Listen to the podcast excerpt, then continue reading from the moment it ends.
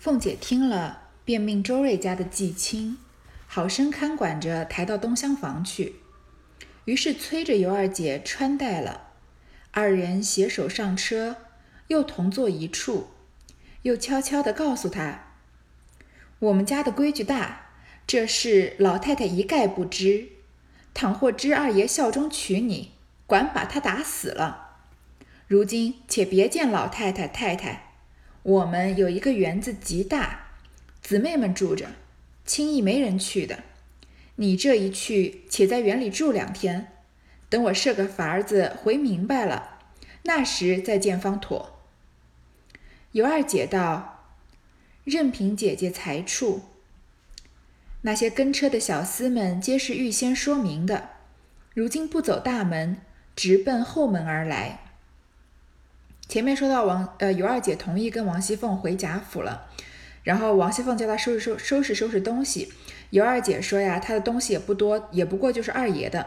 凤姐听了呢，就让周瑞家的记好，把东西呢看管着抬到东厢房去。然后她催着尤二姐，你看她就怕尤二姐改变主意啊，催着她穿戴了。两个人呢携手上车，还是要演这个情同姐妹的戏码。然后又同坐一处，然后就告诉他呢，说我们家呢规矩大，因为毕竟是大户人家嘛。这个贾琏在外面偷偷娶你，而且是在孝中娶你，是贾敬的孝，而且有这个一个老太妃的孝，对吧？就是国丧家丧都出都发生了，但是他在带孝的时候娶了你，这是绝对不合礼数的事情。所以老太太如果知道呢，一定会把他给打死的。所以现在啊，你跟着我回贾府，但是你先别去见老太太和太太。我们呢有一个园子是很大的，有姊妹们住着，就是说这个大观园嘛，平常没有人去的。说你这一去呢，你就先在园子里住两天，等我想个法子把这个事情解释清楚了，回明白了，你再来见老太太和太太。尤二姐是没个什么主意的，她就说啊，任凭姐姐裁处。然后呢，那些跟车的小厮们呢，早就已经知道原委了，所以也没有走大门抬尤二姐进贾府，而是从后门直接进这个大观园。下了车，赶散众人，凤姐便带尤氏进了大观园的后门，来到李纨处见了。彼时大观园中十庭人已有九庭人知道了，今忽见凤姐带了进来，引动多人来看问。尤二姐一一的见过，众人见她标致和悦，无不称扬。凤姐又一一的吩咐园中婆子丫头，都不许在外走了风声。若老太太、太太知道，我先叫你们死。园中婆子丫鬟都素惧凤姐的，又系贾琏国孝家孝中所行之事，知道关系非常，都不管这事。凤姐悄悄地求李纨收养几日，等回明了，我们自然过去的。李纨见凤姐那边已收拾房屋，况在府中不好畅扬，自是正理，只得收下全住几天。凤姐又变法儿将她的丫头一概逐一概退出，又将自己的一个丫头送来与她使唤，暗暗吩咐园中媳妇们。好生照看着他，若有走失逃亡，一概和你们算账。自己又去暗中行事，何家之人都暗暗的呐喊说：“他如何这等贤惠起来了？”尤二姐呢下了车，凤姐就带她走大观园的后门，直接去见李纨，因为李纨是大观园的这个管理者。那个时候，这个时候呢，大观园啊，十有八九的人已经知道贾琏在外面偷娶偷娶了尤二姐的事情了，所以这会儿看到凤姐带了人进来啊，很多人都过来看看热闹。尤二姐就一一的见过，大家看到尤二姐长得标致，态度又很好，都很称扬她，称赞她。凤姐呢，就吩咐园子里的婆子和丫头说，不能在外面走漏了风声。如果老太太和太太还没经过我的禀报，先知道这件事的话，那我就先叫你们死。那园中的婆子和丫鬟都很怕王熙凤啊，而且他们也知道贾琏在国孝家孝中娶偷娶这个小老婆的事情，不是一件小事，是可大可小的事情，都不管不敢管这个事情。然后凤姐呢就悄悄的求李纨收养几日，其实说是求，但是其实已经是决定了，说等回明了呀，我们自然过去的，我会再把她接走的。那李纨看到凤姐已经开始收拾房屋了，而且啊，现在在府中正在守孝的时候，也不能张扬，所以觉得收就收吧，只好收下来全住几天，全就是暂且的意思，暂且住个几天。凤姐呢，又想了办法，让李纨那边的丫头啊一概退出，不让李纨的丫头伺候，因为她要开始布这个局害尤二姐了，所以不能让这个，因为李纨这个人是比较周到的人，所以尤二姐如果在她的这里住的话，一定会好好的照顾尤二姐。他就想办法把李纨的丫头给支出来，然后自己有一个丫头来给这个尤二姐使唤，然后又吩咐园中其他的媳妇儿们要好生照看着她。说起来是好生照看，其实是让不能让她逃跑了，因为她要她就要让这个尤二姐死在贾府里面。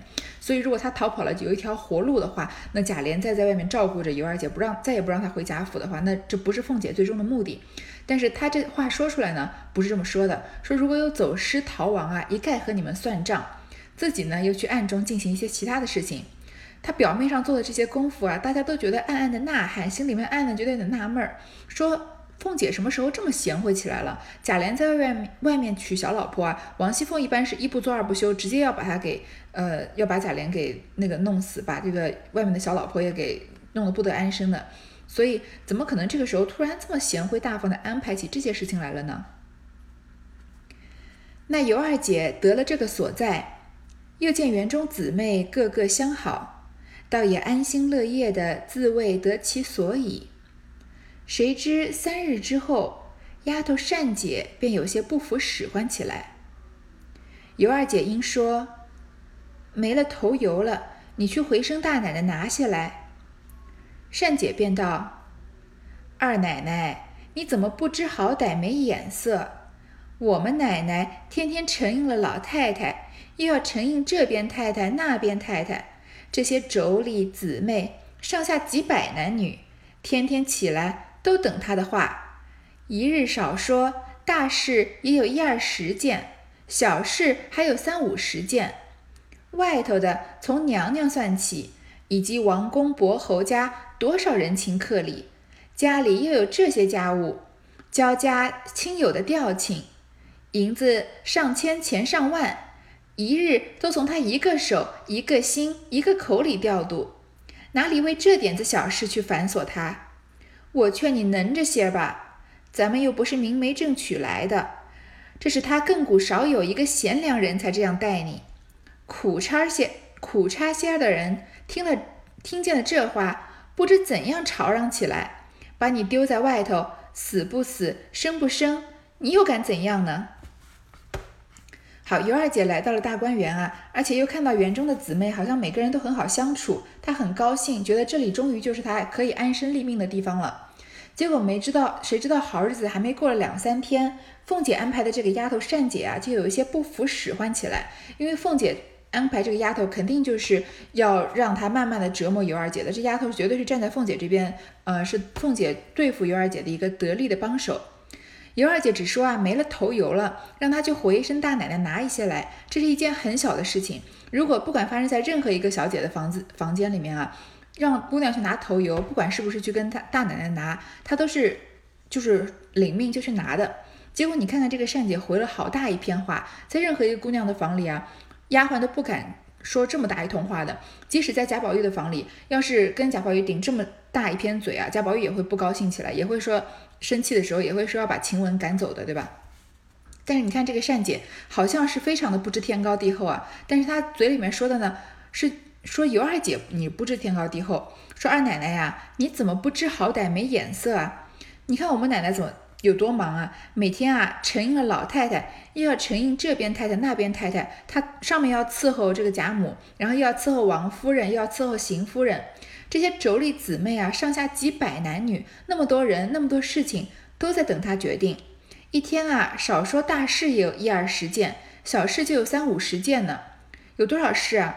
比如说啊，外面从娘娘算起，从这个呃。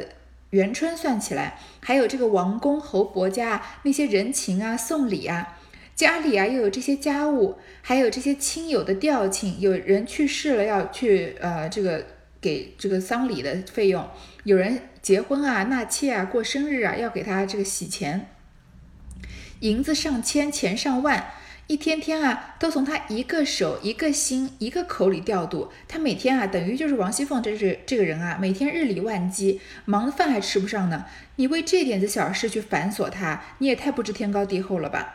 我劝你能着些儿吧。然后下面的事情话就很讽刺人了，说咱们又不是明媒正娶来的，你就是个小老婆，你在这边还要东要西的。这是他亘古少有一个贤良人才这样待你。王熙凤是少有的贤妻，所以他才待你这么好。苦差些的人啊，那些不太好的人啊，听了你这么说话，不知道要怎么样吵嚷起来呢？要把你丢在外面，死不死，生不生，你又敢怎样呢？这其实稍微懂一点大户人家的礼仪的人就知道，小丫头在这会儿说话，这样子说话，可以直接就掌嘴赶走的。但是因为尤二姐她的出身不是大户人家，所以她对大户人家的礼数不知道，而且她一直她就下定了决心要好好的伺候王熙凤，伺候贾琏的。她已经把自己的姿态放得很低，所以小丫头这样说呢，她只是隐隐觉得不对，但是她也并不能真正的反驳出什么话来。这就是越级啊嫁嫁人的这个一个可以说是一个弊端，就是。你跟这个你嫁的对象的家庭背景不一样，你不太知道怎么处理他家的这些事情，所以，呃，有时候其实我们正常人觉得顺理成章就应该把这个小丫头掌嘴赶走的这个事情，但是呢，她有一点绑手绑脚的不敢做，就觉得是不是自己真的做错了呀？一席话说的尤氏垂了头，自谓有这一说，少不得将就些罢了。那善姐渐渐连饭也不端来与他吃。或早一顿，或晚一顿，所拿来之物皆是剩的。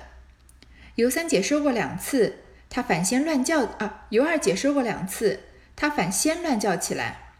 尤二姐又怕人笑她不安分，少不得忍着。隔五日八日见凤姐一面，那凤姐却是和容悦色，满嘴姐姐不不绝口。又说：倘有下人不到之处。你降不住他们，只管告诉我，我打他们。又骂丫又骂丫头媳妇儿说：“我深知你们软的欺，硬的怕，背开我的眼还怕谁？倘或二奶奶告诉我一个不字，我要你们的命。”尤氏见他这般的好心，想到既有他，何必我又多事？下人不知好歹也是常情。我若告了。他们受了委屈，倒叫人说我不贤良，因此反替他们遮掩。尤氏这个态度就是撞在王熙凤的枪口上了。王熙凤已经拿捏清楚尤氏这个人，所以很知道怎么去这个治这个尤氏。所以善姐说的这一番不知天高地厚的话，说的尤氏垂了头，她反而残酷起来，呃，惭愧起来。她以为可能真的有这么一说，就将就些罢了。那头油这种事情呢，有就多洗两次，没有就少洗两次。但是渐渐呢，这个善姐连饭也不给他吃，有的时候早早一顿晚一顿，就是比如少少端一顿啊，或者端的饭端迟了，而且拿来的饭啊都是剩饭。你看贾琏在贾府这么高的地位，他的妾怎么可能吃剩饭剩菜呢？但是善姐就是这么欺负他，那善姐欺负他还是不是王熙凤的寿命吗？所以其实就是王熙凤间接的欺负他。尤二姐呢说她两次，这个丫头反而先乱叫起来，一大通话来反驳尤二姐。那尤二姐呢，因为她这个出身低，而且她这个地位寒地位寒微，所以她又怕别人笑她不安分，所以她就只好忍着，忍气吞声。然后他隔五日八日呢见到凤姐一面啊，你看这是就王熙凤高端的地方了。我们前面就说过，如果我们把王熙凤比作骆驼祥子里的虎妞啊，有心里面有这个想法的话是非常不恰当的。他们虽然都是厉害的人，但是王熙凤杀人绝对是不需要这个损自己半分脸色的。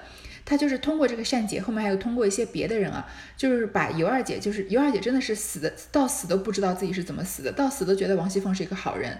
所以这个世界上有很多希望希望我们不要遇到，就是这种心机非常深沉的人，就在背后算计你的时候，你真的就是不知道自己到底有什么地方做错了，还一直啊就自责，对自己的行为感到自责，其实完全没有想到，其实是算计你的那个人这个段位太高了。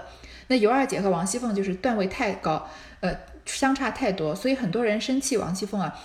读到后半段，觉得，嗯，王熙凤做的很不对，是什么什么事情？就是你欺负的这个人啊，跟你来比段位太低了，你感觉不值得你下这么狠的手去这么欺负他，把他给弄死的。但是王熙凤还是做了，因为为了他自己的利益，他不能让尤二姐有一丝活路。你看他每次见到凤姐啊，凤姐是和颜悦色的，还满满嘴叫她姐姐不绝口，还跟她说啊，如果下人有照顾不周的呢，如果你降不住他们啊，你就告诉我，我可以打他们的，我能管他们。然后又在当着尤二姐的面骂这些媳妇丫头，说我都知道你们，你们欺软怕硬，背开我的眼，你们还怕谁啊？如果这个二奶奶告诉我一个不字啊，我要你们的命。这表面上是当着尤二姐的面训斥这些丫头，但事实上呢，也是给尤二姐一层更深的心理负担。就是尤二姐她确实是被这个丫头欺负了，但是如果她去不告诉王熙凤的话，那王熙凤要狠狠地责罚这个丫头，那别人是不是会说王这个尤二姐不知礼数啊？哎呦，才刚进贾府没有多长时间，就因为这个丫头的事情，把跟这个王熙凤告状，结果把这个丫头打死了。因为王熙凤说嘛，要你们的命，所以她不敢。然后尤二姐就想啊，心里面想的更多，说既然有他，那我又何必多事呢？下人不知好歹啊，也是常情。如果我真的去告了王熙凤，这些这些丫头的事情，这些丫头受受了委屈，还在别人面前说我不贤良。因为尤二姐到贾府，她最怕的就是别人说她不不贤良，不是一个好的这个妾室，所以因所以她就处处忍让了，所以反而啊替他们遮掩，从来没有告诉过王熙凤。所以在尤二姐这个方面啊，她以为只有这些下人们是不知好歹的，那王熙凤是向着我的，所以我就帮这些下人们掩盖掩盖也好，让我有一个贤良的名声。而在王熙凤这个方面呢，其实是她授意让这些下人去欺负尤二姐的，但是她在尤二姐面前演的一副说你不要怕，有什么事情都告诉我，我帮你做主这样的形象。所以在尤二姐的眼里，她就怎么也想不到，其实把这个丫鬟欺负她跟王熙凤欺负她，呃，连接在一起。凤姐一面使旺儿在外打听细事，这尤二姐之事皆已深知。原来一有了婆家的女婿，现在才十九岁，成日在外嫖赌，不理生业，家私花尽。父亲撵他出来，现在赌钱场存身。父亲受了油婆十两银子退了亲的，这女婿尚不知道。原来这小伙子名叫张华。凤姐都一一尽知原委，便封了二十两银子与旺儿，悄悄命他将张华勾来养活，着他写一张状子，只管往有司衙门中告去，就告连二爷国孝家孝之中被指瞒亲，以财仗势，强逼退亲，停妻再娶等语。这张华也深知厉害，不敢造次。旺儿回了凤姐，凤姐气得骂：“赖狗扶不上扶不上墙的种子！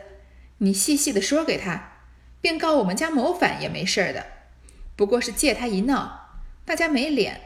若告大了，我这里自然能够平息的。”旺儿领命，只得细说与张华。凤姐又吩咐旺儿：“他若告了你，你就和他对词去。如此如此。”这般这般，我自有道理。旺儿听了有他做主，便又命张华状子上添上自己的名字，说：“你只告我来，你只告我来往过府，一应调唆二爷做事都是我。”张华得了主意，和旺儿商议定了，写了一纸状子，次日便往督察院喊了冤。好，王熙凤一方面在安排尤二姐在贾府住下，一方面啊，她已经把尤二姐的背景打听得清清楚楚、明明白白，所以这个知己知彼，百战百胜。尤二姐对王一王熙凤一无所知，只是透过星儿的嘴啊，听了一点端倪。那王熙凤一场戏还把她演的立刻就忘记了，而王熙凤呢，是把尤二姐的背景打听了一个详详细细，已经他已经知道尤二姐以前是定了娃娃亲的，而且他也知道这个张华。因为在外面嫖吃喝嫖赌不不不务正业，把家里的钱都花完了，他父亲把他撵走了，所以他现在就住在赌场里面。那张华的父亲是拿了尤老娘的十两银子把亲给退了，这但是这个张华是不知道这件事情的，因为他已经跟他父亲相当于是断绝了关系的。凤姐把这些事情都搞清楚了之后呢，就给旺儿二十两银子，让他悄悄的把张华勾来养活，给张华一笔钱，让他呢。告自己，这个事情很荒谬。凤姐给张华二十两银子，让他来告贾琏，说你就往衙门里面告，就告他呀，国孝家孝之中背指瞒亲，说他在国丧家丧家丧的期间呢，呃，违背圣旨，因为在这国丧期间是不能办喜事的，而且呢，以财仗势强逼退亲。其实。呃，有这个贾琏娶尤二姐并不是强逼的，但是因为要张华去告，所以要告他，就是强逼退亲，停妻再娶，要这个告这个贾琏啊，说贾琏是逼着张华把呃尤二姐的亲给退了的。但是这个张华是什么人呢？他只是只是沉迷赌场的一个市井混混，他哪敢跟贾府作对啊？所以他不敢造次，不敢去告这个贾家，因为这个事情也太太荒谬了一点。翁二回了凤姐啊，凤姐就气得骂张华，说赖狗扶不上墙的种子。那凤姐非常的深谋远虑，她说她要找张华告贾府，自然也后面一步一步的棋都已经布好了。但是她没想到这个张华不敢告贾府，她说你细细的说给他，便告我们家谋反也没事的。你看这个话说的多么不知天高地厚，贾府的可见贾府的权势滔天到什么程度？虽然说贾府在一步一步走向衰落吧，但是他的这这个地位比较稳固的在那里，所以在凤姐的眼里啊，即使告我们贾府谋反也没事儿。不过呢，就是借他一闹，大家没脸。他其实是要借张华这么一闹呢，走自己后面几步的棋，而且想要把贾琏这个脸都给丢光了，让他以后呢不好意思再瞒着王熙凤娶二房。如果真的告大了呀，我这里自然能够平息的。在凤姐眼里啊，这官府算什么东西啊？如果事情闹大了，凤姐凭她就能把这个事情给平息下去。因因为前面你看这个凤姐弄权铁槛寺啊这些事情，她这个本来这个官商勾结在，更何况贾府是四大家族之一，所以官都是在基本上是在为他们办事的。所以在凤姐眼里呢，自然能够摆平的。旺儿领命啊，就只好细说与张华。而且凤姐又说呢，如果他不敢告贾琏啊，那就加上你的名字去告你，告旺儿，然后这样你就可以跟他对词去了，不用让贾琏上公堂，让你上嘛。然后呢，旺儿听了有凤姐做主啊，就让张华在状子上添自己的名字。你看荒不荒谬？你给别人钱，让别人去官府告你，说呢，你就告我，来往过户是我啊，呃，在这个。贾琏和尤二姐之间穿针引线，而且我调唆二爷做做这些事情，让他在国丧家丧期间啊办了喜喜事，而且强逼你退亲。这样，张华得了主意啊，和旺儿商定了，就写了状纸，次日就往督察院喊了冤，真的去告贾琏和旺儿了。好，我们这段先讲到这里。